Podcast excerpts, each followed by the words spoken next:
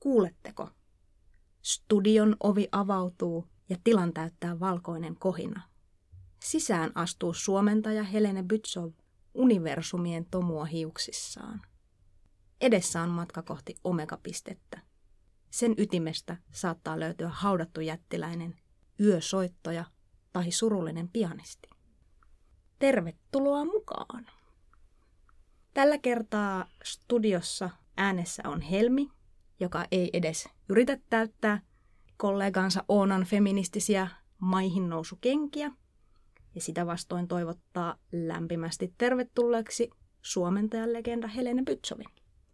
Helene, minkälaiset kengät sinulla on jalassasi? Oi, no tietysti nämä metallivahvikkeiset turvakengät. Näin epävakaassa maailmassa ei muita jalkineita ikäihminen voi käyttää. Tämä oli mahtava vastaus. Minulla on jalassani toisessa jalassa musta ja toisessa valkoinen kenkä. Niillä on aivan oma funktionsa.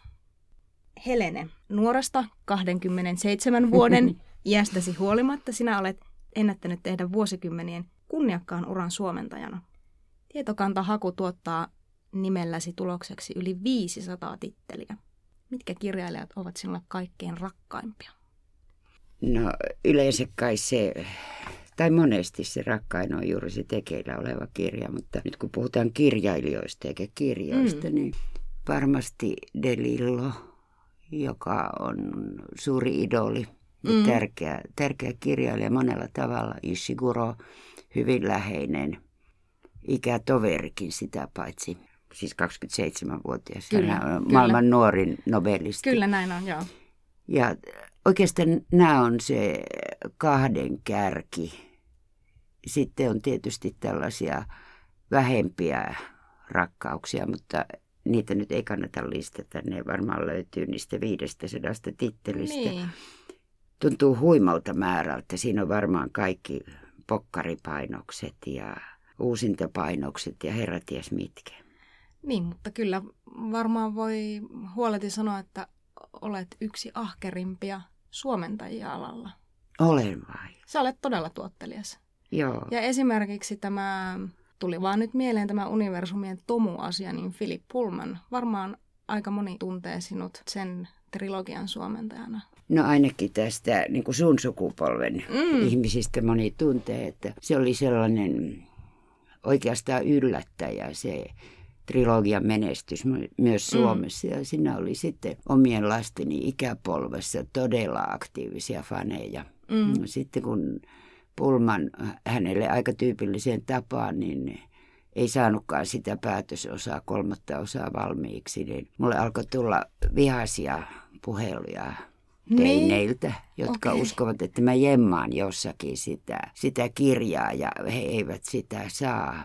Siitä, se oli ensimmäinen kokemus mulla se trilogia tämmöiseen niin kuin todella aktiiviseen lukijapalautteeseen, jota ei aikuispuolella ole koskaan. Ei ikinä, ei ollut näissä muissakaan sen jälkeen. Ja kyllähän se päätösosakin sitten saatiin sieltä ja se oli hyvin vaikuttava monelle, Nyt sanotaanko alle 40-vuotias ihminen muistaa sen trilogian niin voimakkaana lukukokemuksena. Kyllä. Mä en tiedä, kehtaanko mä tunnustaa, että mun mielestä viimeinen osa oli todella kummallinen. Ai oliko? Oli. Joo. Musta jotenkin tuntui, että siinä niin kuin paljastettiin liikaa, niin kuin usein näissä fantasiajutuissa, että sitten kun se kerrotaan, mikä se idea siinä taustalla on, se koko homma jotenkin lässähtää. Niin, joo. Mutta on kiinnostava kuulla, että siinä oli kuulemma kirjailijalla vaikeuksia. Ehkä se selittää jotain siitä. En mä tiedä, oliko hänellä vaikeuksia. Hänellä on vaan sellainen tapa, että mä näin jollakin keskustelupalstalla, siis englantilaisella keskustelupalstalla kysymyksen, että kuinka pitkä on Pullmanin vuosi. Niin. Ja siinä yleisin veikkaus oli, että se on noin 3-5 vuotta sillä välillä. Että hänellä on suurpiirteinen suhtautuminen aikaan ja ilmeisesti myös hyvin suurpiirteinen suhtautuminen niihin sopimuksiin, joita hän on kustantajan kanssa tehnyt. Nyt mentiin kulissien taakse oikein kunnolla. Nämä on ihan julkista tietoa. Se netistä löytyy kaikki. Mutta hän tekee sen työnsä omaan tahtiinsa ja tietysti kaikista näistä pettymyksistä huolimatta, joita lukijat osanneet kokea, niin on tietenkin arvostettavaa, että hän tekee sen sillä tavalla, kun hän on aikonut sen tehdä. Ja nykyään hän ei ole enää mikään nuorukainen, että kai sekin vaikuttaa vähän siihen työskentelytahtiin. Kyllä. Muistatko, mikä oli ensimmäinen suomentamassa kirja ja miten ylipäätään päädyit alalle?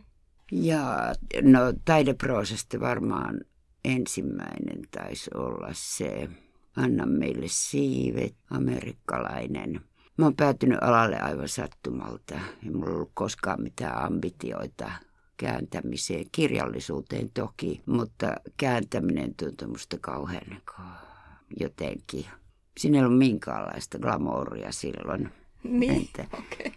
Tuli mieleen semmoisia. Nythän siinä on. No nythän se on muuttunut aivan täysin. Sehän on yksi seksikkäimmistä ammateista. Kyllä. Johon... Sen takia sulla on ne turvakengät. No niin on, joo. Kato, sitä ei tiedä, koska joutuu niin kuin ihailijoiden piirittämäksi ja on varpaat vaarassa.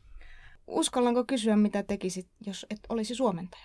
Totta kai uskallat, en mä sua potki, no, vaikka onkin nämä metallivahvikkeiset kengät. Ei, en mä ole väkivaltainen. Jaa. Nyt musta tuntuu tällä hetkellä, että mä olisin varmasti insinööri tai biologi. Tai ehkä mä vaan kirjoittaisin jotakin. Voi olla, että nämä tämmöiset konkreettiset ja osittain aika teknisetkin mielenkiinnon kohteet on vaan sellaista täydentävää, jota tarvitsee pysyäkseen kaiken tämän niin lume- ja aavemaailman keskellä jollakin tavalla järjissään. Tekee jotain Kyllä. konkreettista. Siis suomentajat on varmasti fiksuin ihmisryhmä, jonka tiedän. Teillä on aivan huikea yleissivistys, koska joudutte aina työssänne perehtymään kaikenlaisiin asioihin, joihin ei varmaan muuten tulisi perehtyä. Se on aivan totta. Suomentajat on munkin mielestäni todella fiksuja ja kustannustoimittajat on toinen todella fiksu ammattiryhmä. No niin, minä kieltäydyn menemästä nyt tähän suuntaan. Mutta... Joo, mutta me sivuutamme sen maininnalla, jotta ei tule niin rankkaa leimaa suomentajille. Miten suomentajan työ on vuosien mittaan muuttunut?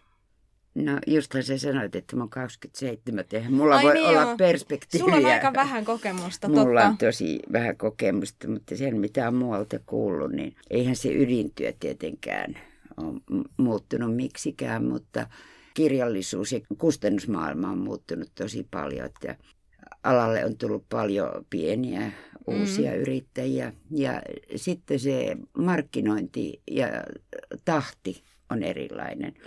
Et nykyään on niin globaalia kaikkia. Käsikirjoitukset tulee sitten kaikkiin maihin samaan aikaan ja mainoskampanjat ajoitetaan samaan aikaan. Että siinä on aivan toisenlainen ulottuvuus kuin joskus siis perin tradition mukaan niin tehtiin pitkään ja hartaasti ja työvalmistus kun valmistui. Mutta luultavasti tällaiset muutokset on aivan tavallisia millä tahansa alalla, että se ei ole yksinomaan tämä suomentamisen tai kustantamisen alue, jossa näitä tahtimuutoksia on viime vuosina tapahtunut. Nyt todellakin lähestymme, jos emme suoranaisesti omega-pistettä, niin ainakin jonkinmoista äärimmäisyyskokemusta nimeltänsä Surullinen pianisti. Sinä olet siis sen suomentanut ja minä olen yrittänyt sinä jollakin tavalla kustannustoimittaa. Sivuhuomautuksena mainittakoon, että internetin mukaan omega-piste tarkoittaa kompleksisuuden ja tietoisuuden äärimmäistä tasoa, mutta minä en kyllä ainakaan ymmärrä, mitä se tahtoo sanoa. Ilmeisesti myös gravitaation romahduksen loppua, kosmologian suurta rysäystä, siis tämän ihanan tieteellinen termi, niin sitä kutsutaan omega-pisteeksi. Tämä on siis viittaus Don DeLillon kirjaan, jos jää jollekin epäselväksi, miksi täällä jankataan nyt jostain omega-pisteestä.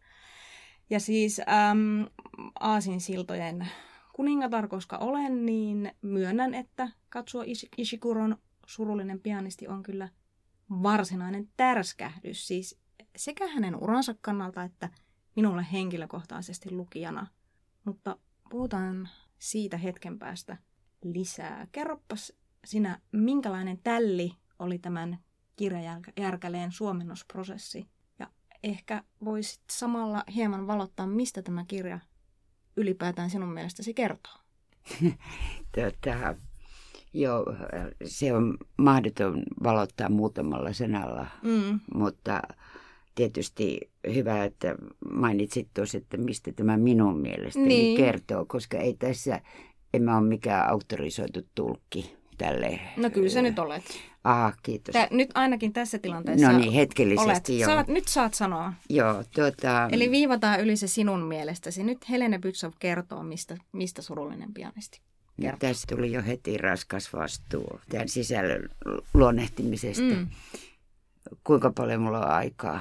No kuule, niin kauan kuin sähköä riittää ja meillä hikirauhaset kestää tällä kuumassa studiossa. Tuo on kyllä aivan mahdoton kysymys, koska jos olisi pakko, niin mä voisin silloin sanoa, että se kertoo eräästä henkilöstä, joka on tavallaan kadottanut täysin otteensa elämään ja heijastaa muiden ihmisten toiveita tai jopa vaatimuksia oman elämänsä sijasta ja heijastuu myös näihin muihin ihmisiin. Jollakin tavalla oudon piirteetön ihminen, jolla ei ole enää mitään. Hänellä on epäselvää kaikki, mitä hän haluaa, onko hän ylipäätänsä elossa. Ja myös hänen muistinsa kanssa on huomattavia ongelmia tietysti, koska kaikki on niin ulkoapäin ohjautuvaa, että niitä muistijälkiä ei juuri siihen niin kuin livettävään aivopintaan jää. Ja hänellä tuntuu olevan myös eräänlaisia niin kuin neurologisia vaikeuksia, jotka voisi viitata Alzheimerin tautiin tai sitten ei. Muistihan on toki Ishigurolla semmoinen ikuisuusaihe, kyllä, johon hän palaa muodossa tai toisessa. Mutta tämä pianistimme tässä niin on sillä tavalla hyvin murheellinen tapaus, että hän tuntuu unohtaneen tällaiset yhteisesti sovitut peruskoordinaatitkin, mikä päivä on, paljonko kello on. Niin. Ja nehän voi vaikuttaa esimerkiksi 10 000 vuoden kuluttua ihan pikkuseikoilta.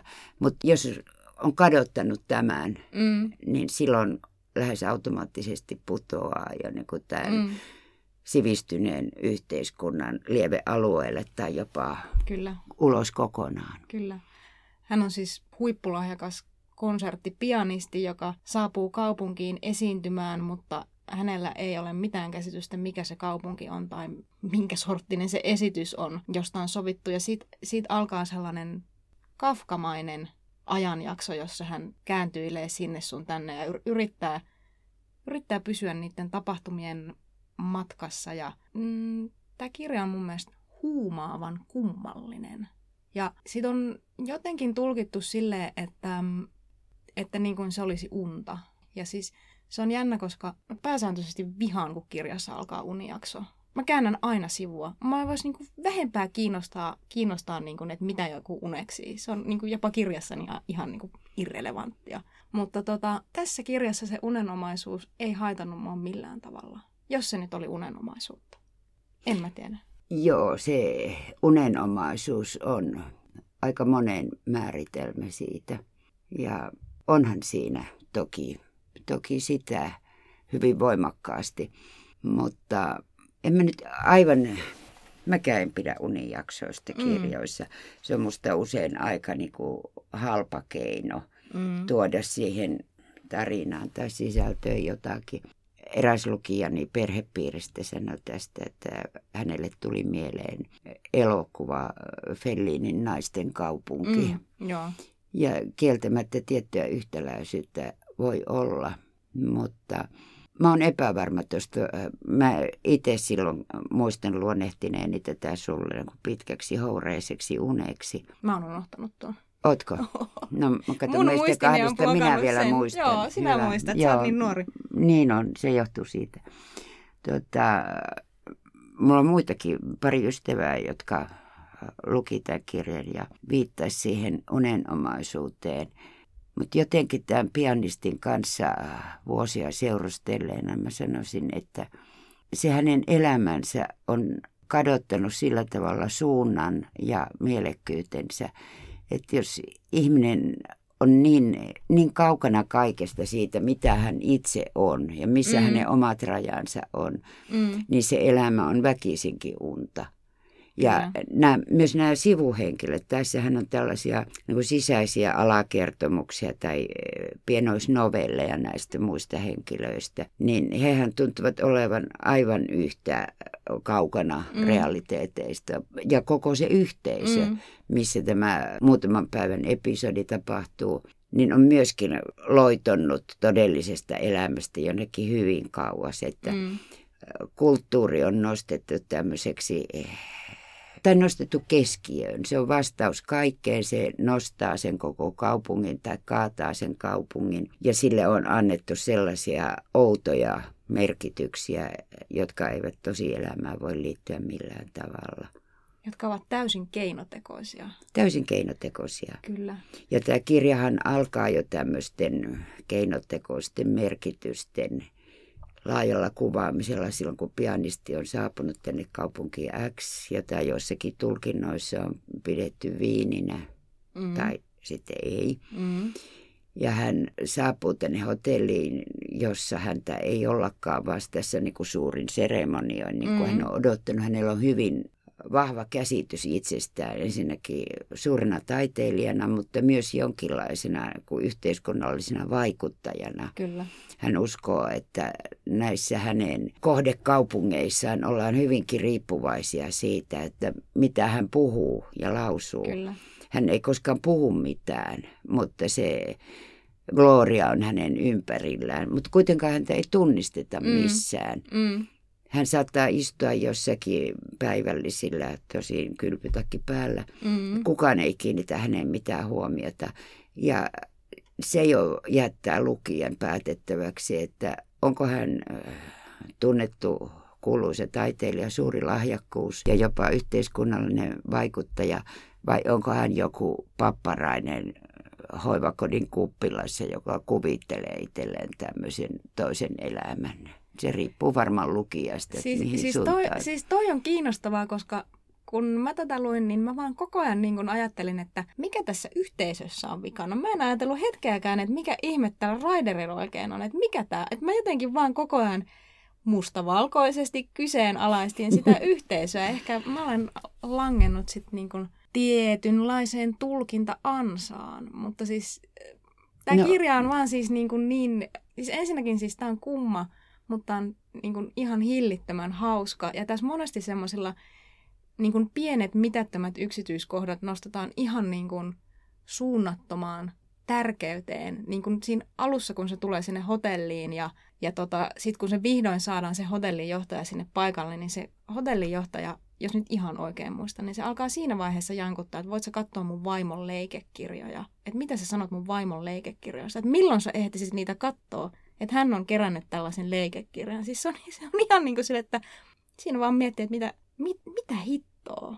Mä ymmärrän, mitä sä tarkoitat. Ja se on tosi herkullinen siinä, koska tämä herra Hoffman, hotellijohtaja, pitää suuressa arvossa näitä vaimonsa leikekirjoja. Hän haluaa sopia tämmöisen merkin tämän pianistin kanssa.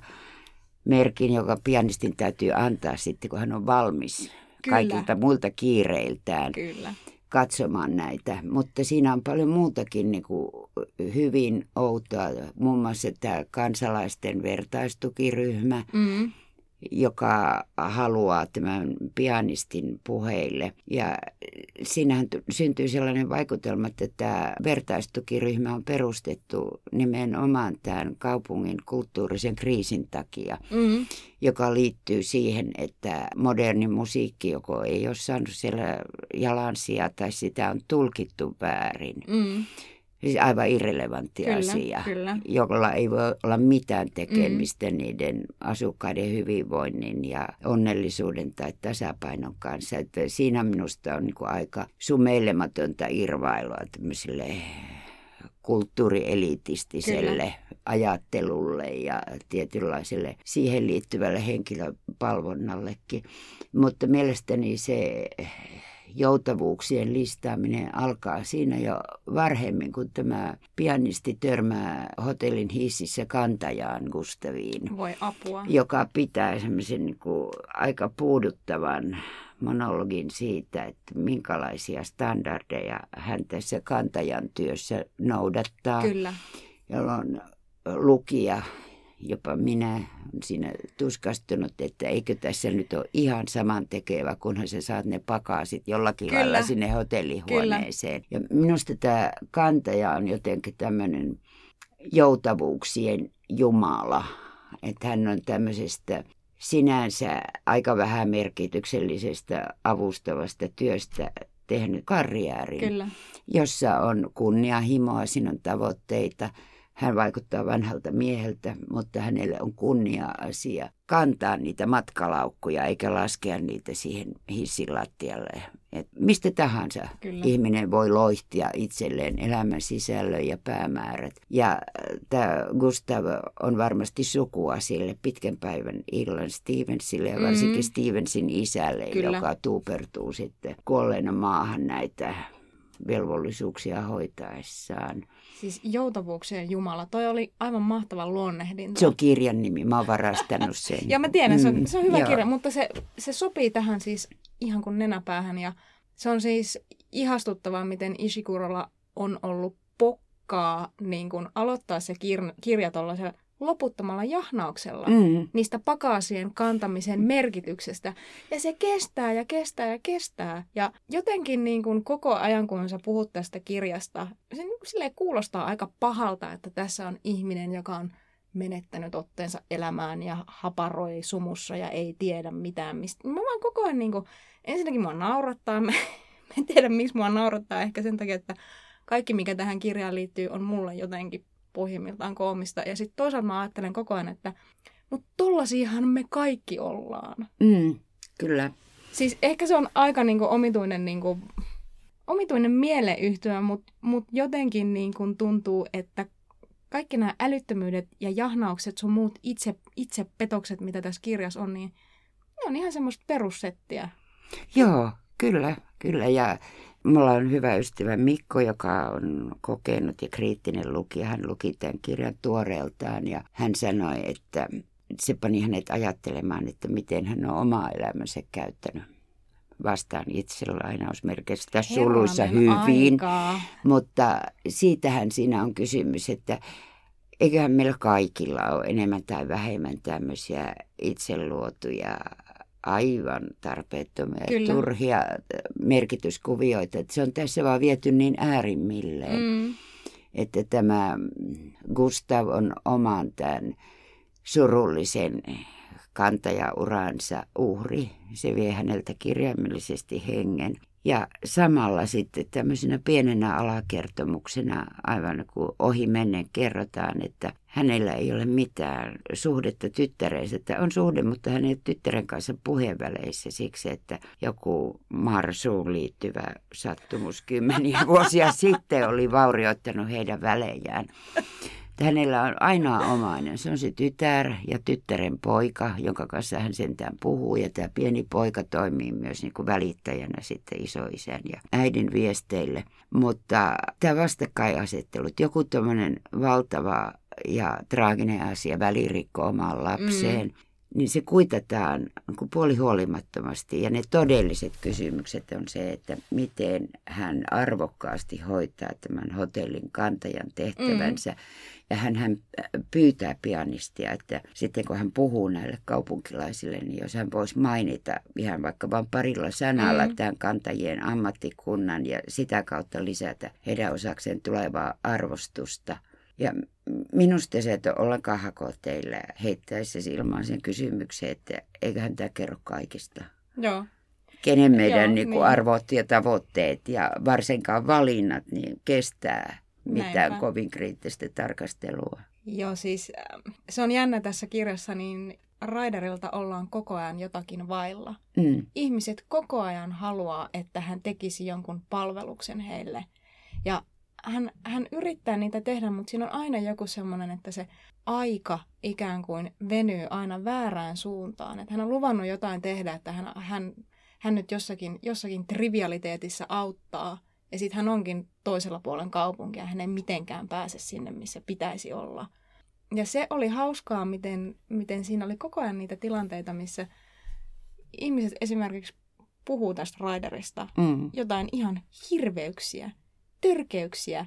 Ja sitten hän niin kuin seisoo siinä vieressä ja ne vaan niin kuin jatkaa vaan sitä puhumista. Ja mä en miettimään, että mikä merkitys sillä oikein oli. Siis tarkoitatko tälle päähenkilölle vai tämän niin kuin kirjan kannalta, että mikä se merkitys on? En mä tiedä, löydäksä kummaltakaan kannalta. Siis se oli niin kuin herkullista, mutta mitä se haettiin? Oliko siinä tarkoitus saada lukija raivoihinsa? Että miksi nuo ihmiset on noin kauheita? No kyllä tämän kirjan 700 sivun mittaisessa lukukokemuksessa aika moni lukija raivostuu. Tämä aikaisemmin mainittu ystäväni Mikko sanoi, että hän suuttui monta kertaa tälle pianistille ja alkoi antaa elämänohjeita, että älä nyt hyvä mies enää ja katso itseäsi ja nyt on syytä. Siis ihan totta. Joo, ihan mahtava kuulla. Joo, musta se oli kans, hän kuvasi sitä hyvin elävästi ja myös toinen lukijani ja ystäväni Jukka, psykoterapeutti, sanoi, että tässä tulee välillä sellainen tunne, että pilkataanko tässä lukijaa, että tämä kirja herättää kysymyksiä, heittää outouksia, mutta ei vastaa mihinkään. Kyllä.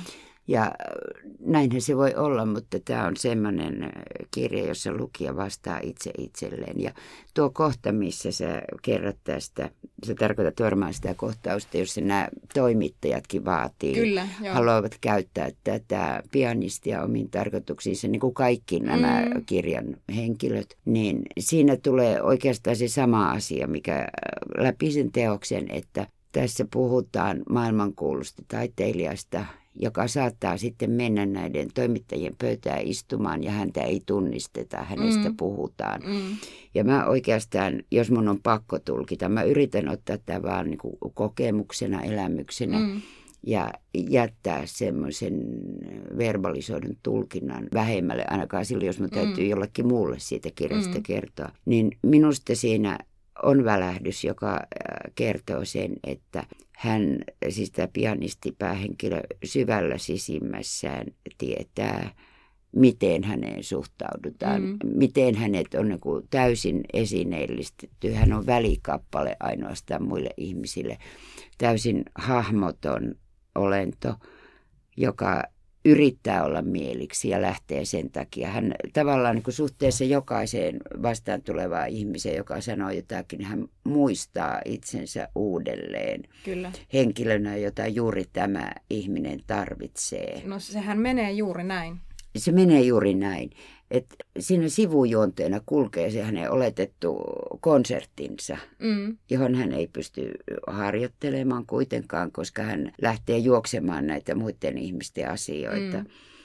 Ja hänellä ei ole mitään omia kummallisia tunteita, niin kuin tämä ystäväni Jukka sanoi, psykoterapian tai minuuden kautta, että hänellä on hyvin hauras minuus. Kyllä. Että hänellä ei ole tällaista omaa tavoitetta, omaa otetta elämään, vaan kaikki mitä me hänestä tiedetään, me tiedetään oikeastaan niihin häneen kohdistuvien vaatimusten kautta, joihin hän on kärkäs vastaamaan.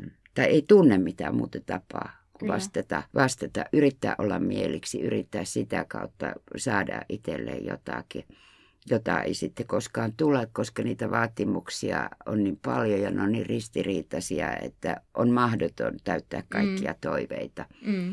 Musta se on aika traagista. Se on traagista ja mä luin sen niin, että siinä aika paljon kerrotaan niin kuin hänen elämästään sellaisia avainkokemuksia sillä tavalla, että ne kerrotaan tapahtuneiksi jollekulle toiselle. Joo, mä oon lukenut sitä kanssa samalla tavalla, että tämä pianistimme on niin kaukana myös siitä oman elämänsä tuskallisesta sisällöstä, että hän siirtää sen. Siinä tämä Hoffmanin pariskunta saattaa olla hänen omien vanhempiensa edustaja. Ja siinä kirjassahan on kuitenkin yksi hyvin, hyvin lupaava ihminen, jolle käy hyvin. Se on tämä Hoffmanin pariskunnan vanhempiensä silmissä epäonnistunut poika Stefan, joka lähtee siitä yhteisöstä. Hän kertoo, että hänen täytyy päästä pois, hänen täytyy lähteä opiskelemaan sitä musiikkia muualle, koska täällä hän ei kehity. Kyllä.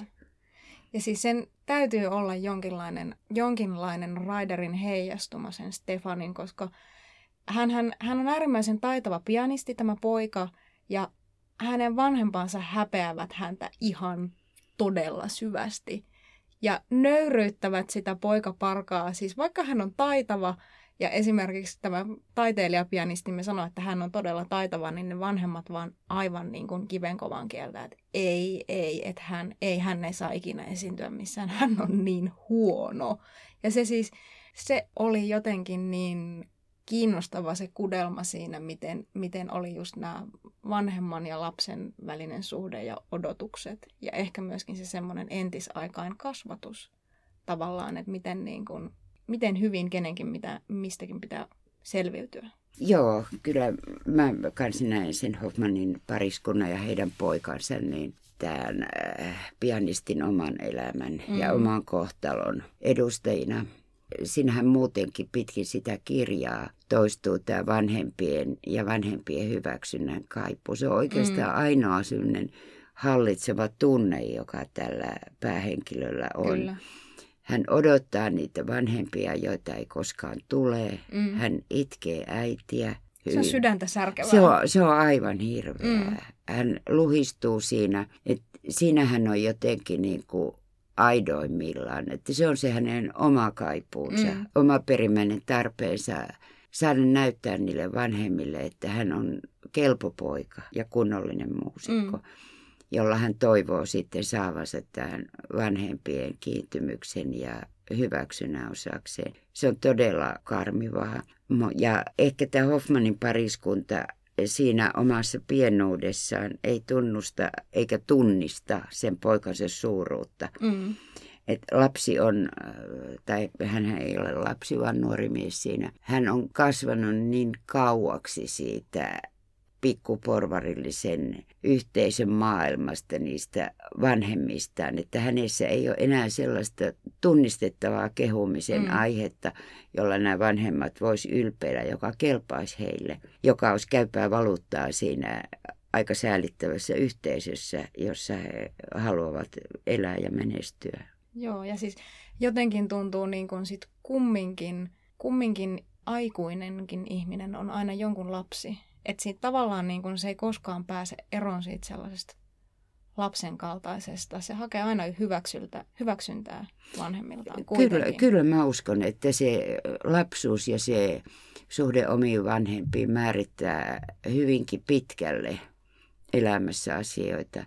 Tietysti ihmiset varmaan eri tavalla ne tunnistaa ja niistä vapautuu ja niitä pystyy käsittelemään. Mutta tämä meidän pianistimmehan ei ole mikään maailman analyyttisin ihminen suhteessa mihinkään. Ei siis hänhän on varsinainen kehveli. Hän onnistuu niin kuin kaiken kääntämään itseään miellyttävään muottiin. Siis ihan sama, mitä siinä kirjassa tapahtuu. Ja aika usein siinä on joku sellainen kohtaus, että hän suuttuu niin kuin ihan silmittömästi jostain typeryydestä, jostain vääryydestä.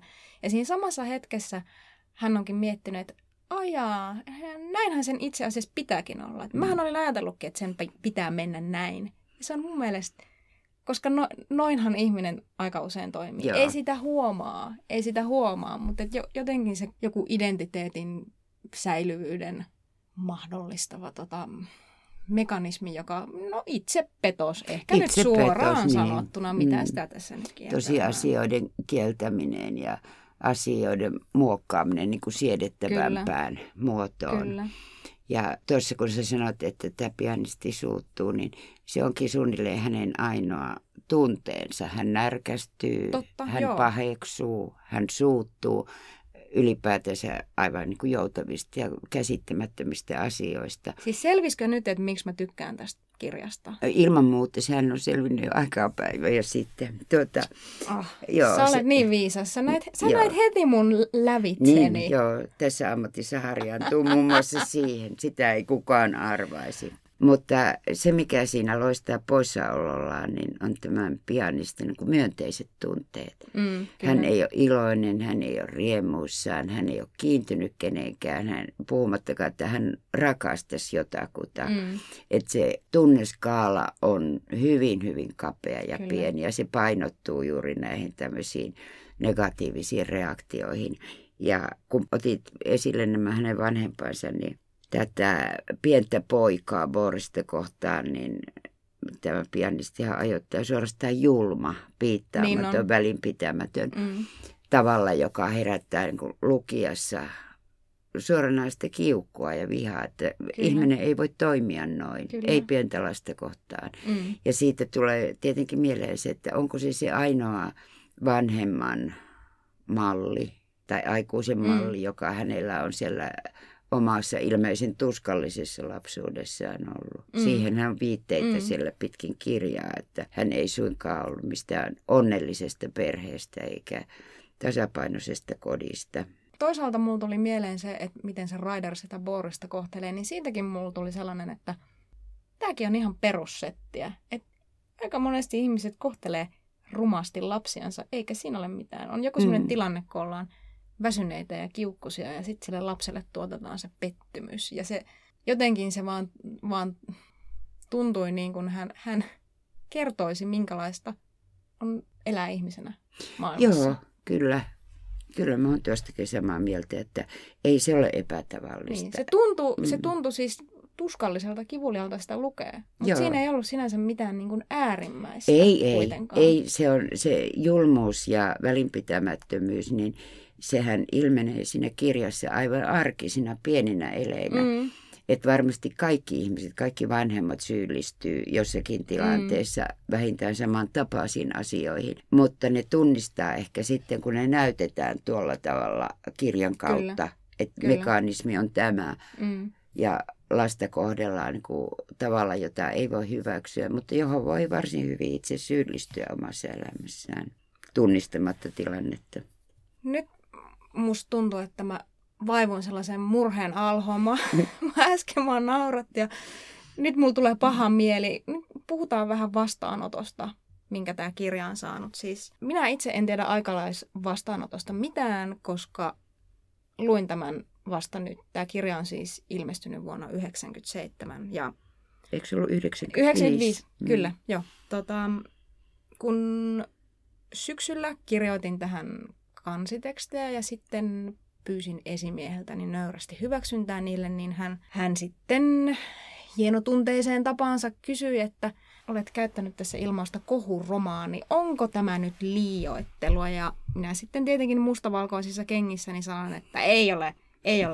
Olen puhunut Helenen kanssa tästä pitkään ja siis se, mitä itse tästä mietin, niin en ole Ishiguro-fani, mutta tämä kirja oli siis jotenkin aivan hervoton siis sillä tavalla, että tässä on niin kuin avattu kaikki luukut, lyöty läskiksi ja haistatettu pitkät. Siis en varsinaisesti tiedä mille, mutta tämä on niin jotenkin estottomasti kirjoitettu ja ihan uskomattomalla pokalla. Ja se lopputulos on siis sellainen, että se hyvin voimakkaasti kuulemma jakoi lukijat. Esimerkiksi Jaara Helleman Keltaisen kirjaston perustaja ei halunnut tätä kirjaa julkaista silloin, kun se ilmestyi.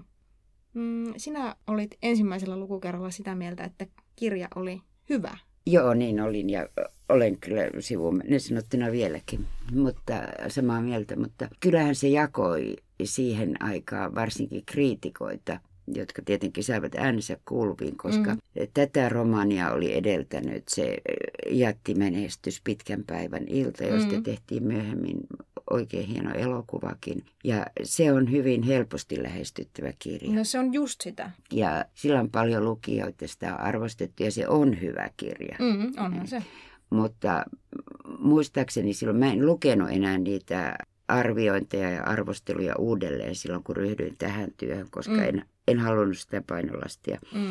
Mutta silloin, kun tämä oli uutuus, niin osa kriitikoista ja lukijoista piti sitä nerokkaana, mahtavana romaanina ja sitten osa aikalaiskriitikoista oli sitä mieltä, että tämähän on törkeää, tässä pilkataan lukijaa. Tämä on häpeällistä, tässä ei välitetä mistään mitään. Ja kyllä niinkin voi sanoa, että tämä ei kosiskele lukijaa millään tavalla. Tässä on kirjattu ehkä pikkutarkastikin tämmöisen mieleltään hauraan ja minuutensa menettäneen ihmisen maisema muutaman päivän ajalta. Siinä ei vastata mihinkään, lukija joutuu tekemään sen vastaustyön itse. Siinä ei ole sen kummempaa oikeastaan niin kuin juonta, vaikka siinä on kertomus. Se etenee, on ihan selvästi, kyllä. Tietyssä paikassa, tietyllä aikavälillä, tiettyjen tarkastikin kuvattujen henkilöiden kautta. Mutta mä luulen, että Ishiguro ei halunnut sitä leimaa, joka häneen lyötiin silloin pitkän päivän illan myötä. Häntä ylistettiin niin kuin englantilaisen kulttuurin tuntijana ja palvelijakulttuurin tuntijana ja herra ties minä historiallisen romaanin mestarina. Siis tässä kontekstissa nimenomaan tämä romaani on ihan silkkaa sikailua. Ei, niin kuin, niin. Miten sitä voisi ajatella millään muulla tavalla? Just tämä, että kaikki tämä, niin kun, että hänestä on tullut palvottu ja kuuluisa, niin kyllähän tämä kirja käsittelee sitä hyvin paljon. Kyllä, tavallaan se voi nähdä oikein perustellusti näin, että hän ei halunnut tällaiseksi niin kuin kirjallisuuden mukavaksi maskotiksi, jolla oli kiva etninen tausta ja johon oli hyvä sitten niin kuin tuhlata näitä myönteisiä epiteettejä ja laatusanoja, vaan hän pisti sitten kerralla haisemaan ja halusi ehkä tällä romaanilla osoittaa sen, että mistä myös siinä pitkän päivän illassa oli kysymys. Kyllä, nimenomaan. Siis mä ajattelen tästä kirjasta, että on eräänlainen lukemisen happotesti.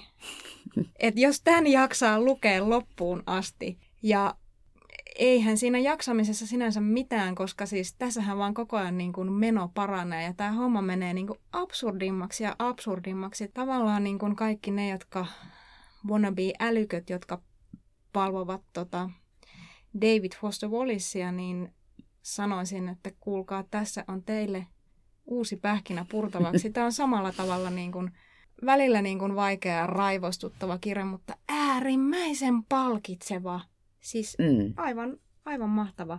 Ja jotenkin musta tuntuu, että tässä kirjassa on Ishiguro on ottanut kaiken sen, mikä on jollain tavalla nupullaan hänen muussa tuotannossaan ja jalostanut sen täydellisyydeksi. Siis mä ajattelen esimerkiksi, että Yösoitoissa on se aika semmoinen pieni ripsahdus sitä sellaista absurdia komediaa. Siinä on vähän sitä semmoista, kun se yksi mies leikkii koiraa ja syö sitä kirjaa vai miten se nyt olikaan. Ja se on tässä niin kuin nyt ihan täydessä kukassa. Ja samalla tavalla niin kuin, sitten taas toisaalta, mun mielestä Ishiguro on parhaimmillaan lopuissa, enkä nyt tarkoita tätä niin kuin ivallisesti, vaan siis hän on niin kuin äärimmäisen hyvä niin kuin kirjoittamaan sellaisen täräyttävän lopun, joka kaiken summaa ja jollain tavalla tuo siihen jonkun uuden näkökulman. Mutta tässä kirjassa taas hän ei ole halunnut antaa sitä loppua lukijoilleen tavallaan. Se loppu on luuppi. Jaa, no ehkä me ollaan tästä vihdoin pikkusen eri mieltä. Minusta se loppu on äärettömän paljastava ja kertoo loppujen lopuksi kaiken siitä henkilöstä, kaiken tarpeellisen, ei tietenkään kaikkea. Et, no, pitäisikö tässä välttää juonipaljastuksia? Onko siinä kirjassa juonta? Mutta, niin. Minusta siinä tämä onneton ihmisten vaatimusten rikkirepimä pianisti tapaa ihmisen. Siinä on semmoinen onnellinen, täysin harmoninen suvantokohta. Hän kohtaa siinä tämmöisen sähkömiehen. Ammatilla ei ole väliä. Heti tässä nyt rumia ajatuksia mieleen, mutta tässä ei ole mitään rumaa. Vaikka tässä on yksi semmoinen, aika niin kuin sanoisiko vauhdikas seksikohtaus tässä kirjassa, joka ei niin kuin yhtään... Se on ainoa Ishigurolla, eikö? Niin. Joo. Mutta se ei toki ole tämän pianistin niin, seksikohtaus. Ei, vaan. Eikä se nyt, tässä ei nyt ole mitään seksiä sähkömiehen kanssa. Ei. Musta se on puhtaasti, mä en näe sitä lainkaan, mä en näe siinä minkäänlaista erotiikkaa ei, siinä tietenkään. Kohtauksessa. Ei. Vaan tämä onneton, syvästi onneton ihminen ensimmäisen ja ainoan kerran ehkä tämän pitkän kirjan aikana niin kohtaa ihmisen, joka ei vaadi häneltä mitään, joka vaan on hänen kanssaan. Heillä on mukavaa, he ajelevat raitiovaunulla ja syövät makkaravoileipiä tai herra ties mitä, puhuvat jalkapallosta. Kaukana on koko tämä kulttuurimaailma, taidemaailma, sen ristiriidat ja vaatimukset. Siinä on kaksi ilmeisen niin kuin jo keski-ikäistä ihmistä hetken toistensa seurassa, vaatimatta mitään, pyytämättä mitään. He vaan ovat yhdessä siinä. Ajelevat päämäärättömästi raitiovaunulla ympäriinsä. Toi oli kauniisti ajateltu, koska mulla jäi vaan niin kuin mieleen se, että ne on ikuisesti siinä raitiovaunussa. Ne ei koskaan pääse sieltä pois. Ai, sä näit sen noin. Mä näin sen noin, joo. No kyllä sen tietysti voi tuollakin tavalla nähdä. Mut ehkä mä haluan pitäytyä tuossa ajatuksessa, että on se yksi hetki tavallaan. Että riittääkö elämässä, kun on se yksi hyvä hetki. Ei siinä välttämättä edes tarvitse olla mitään suurta niin kuin semmoista sielullista yhteyttä, vaan siinä on tosiaan joku, niin kuin sä sanoit, suvanto. Se on ihana ajatus.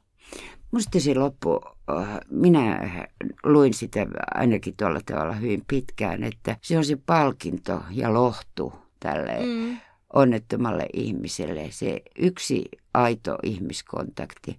Mies, joka ajelee hänen kanssaan huvikseen raitiovaunulla. Ja kaikki muu karisee. Siinä on kaksi miestä, jotka rupahtelevat ystävällisesti toistensa kanssa. Siis tähän olisi ihana lopettaa, mutta ei lopeteta tähän, koska mä haluan sanoa sen, että mua harmittaa se, että surullinen pianisti tuli vasta nyt 2 vuotta Ishiguron Nobel-palkinnon jälkeen, koska 2017, kun hän palkinnon voitti, esimerkiksi Aamulehti kirjoitti, että Bob Dylan fiaskon jälkeen, ja tämä on nyt siis suora lainaus, Kazuo Ishiguro on nobelistina riskitön paluu normaaliin. Luulenpa, että Tukholmassa vannottiin pikainen vala sormet Selma Lagerlöfin koottujen teosten päällä. Kokeilujen aika on nyt ohi. Ensi vuonna joku ihan tavallinen tapaus. Aha, joo. Lähetetään surullinen pianisti Aamulehteen ja vaaditaan tästä arvioa, jos sitä ei ole vielä tehty. Siinä ei ole ehkä kovinkaan tarkasti luettu sitä Ishiguron tuotantoa. Minusta on hiukan vähättelevää sanoa häntä ihan tavalliseksi tapaukseksi. Ihan tavallinen nobelisti. Ihan 1/13. Koska siis, jos nyt jotain päätellään tästä, vaikkapa ihan tästä Huumaavan kumman kirjan editointiprosessista, niin siis tähän liittyy nyt sellainen muisto, että kun me tehtiin tätä viime kesänä tätä kirjaa ja sä olit kesämökillä ja sun piti tehdä siellä oikoluku ja sulla oli tietokoneongelmia ja mä yritin sua etänä auttaa. Ja mä nyt luvallasi luen sähköpostin, jonka lähetit mulle sieltä kesälomalta. Nyt mä rapistelen hieman papereita, katsotaan, otan täältä esille. No niin, eli sähköposti alkaa. Hei Helmi, kiitos opetusvideosta. Se oli hyvin havainnollinen, mutta en saa tähän koneeseen oikeaa lukuohjelmaa. Apotti saattaa vuotaa potilastietoja, mutta tämä laite ei totisesti luovuta tietoja kenellekään. Se kysyy kerran toisensa jälkeen, onko minulla järjestelmän käyttöoikeus, ja haluaa kaikenlaisia salasanoja, joita minulla ei ole. Arvoituksellisinta on kuitenkin se, että kone haluaa liittää esimerkiksi tähän viestiin tuon tuostakin päärynän kuvan. Siis mä meinasin kuolla nauruun, kun mä luin tätä. Siis, miten tää on niinku mahdollista? Ja jos joku tietää nyt, miten tietokoneesta saa ulos vihreän päärynän, koska mä kysyin sulta, se päärynä oli kuulemma vihreä. Se oli helakka, hyvin helakka vihreä. Mutta mä olin niin jo epätoivoinen ja niin syvällä tässä oikolukuvaiheessa, että mä en kummastellut sitä lainkaan. Että se tavallaan niin kuin kuului tähän kirjan finaaliin, että hyppään nyt se, ne on vihreä päärynä vielä tähän viestiin, jolla...